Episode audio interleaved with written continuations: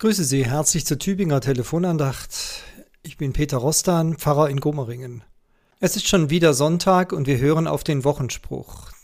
Er gehört zum zwölften Sonntag nach Trinitatis. Das Bibelwort steht in Jesaja 42, Vers 3. Das geknickte Rohr wird er nicht zerbrechen und den glimmenden Docht wird er nicht auslöschen. Wissen Sie, das widerspricht doch allem, was bei uns als erstrebenswert gilt. Es heißt doch immer vorwärts kommen, um jeden Preis, sich behaupten können, auch wenn es auf Kosten anderer geht.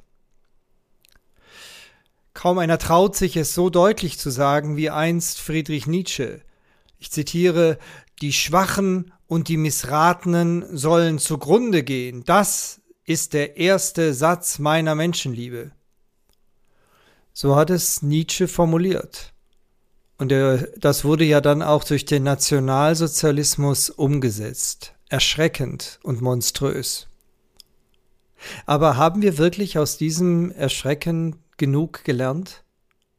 Nach wie vor werden die Schwachen und Missratenen beiseite geschoben, an den Rand gedrängt, durch Stärke und Perfektion ersetzt. Aber einer handelt so ganz anders. Ich meine ihn, in dem Gott uns Mensch gegenübergetreten ist, Jesus Christus. Er fängt nämlich mit denen neu an, mit denen die Welt nichts anzufangen weiß. Die schon Gerichteten richtet er nicht hin, sondern begnadigt sie.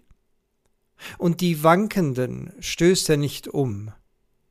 Und er schickt die angeblich Untauglichen nicht einfach fort, sondern er ruft sie zu sich und macht sie stark.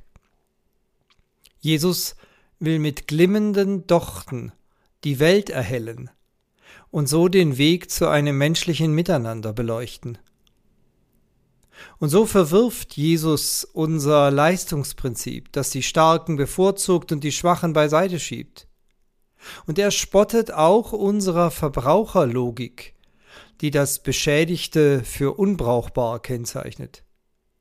Und bei ihm gilt nicht unser Marktgesetz, nach dem der Wert eines Menschen in seiner Verwertbarkeit liegt. Und er macht mit angeknacksten Existenzen seinen Staat, mit solchen baut er das Reich Gottes. Aber die Gesunden und die Starken und die Kraftvollen in der Lebensmitte, die sind bei ihm in seinem Bau des Gottesreiches natürlich genauso willkommen, genauso willkommen wie die Randsiedler unserer Gesellschaft.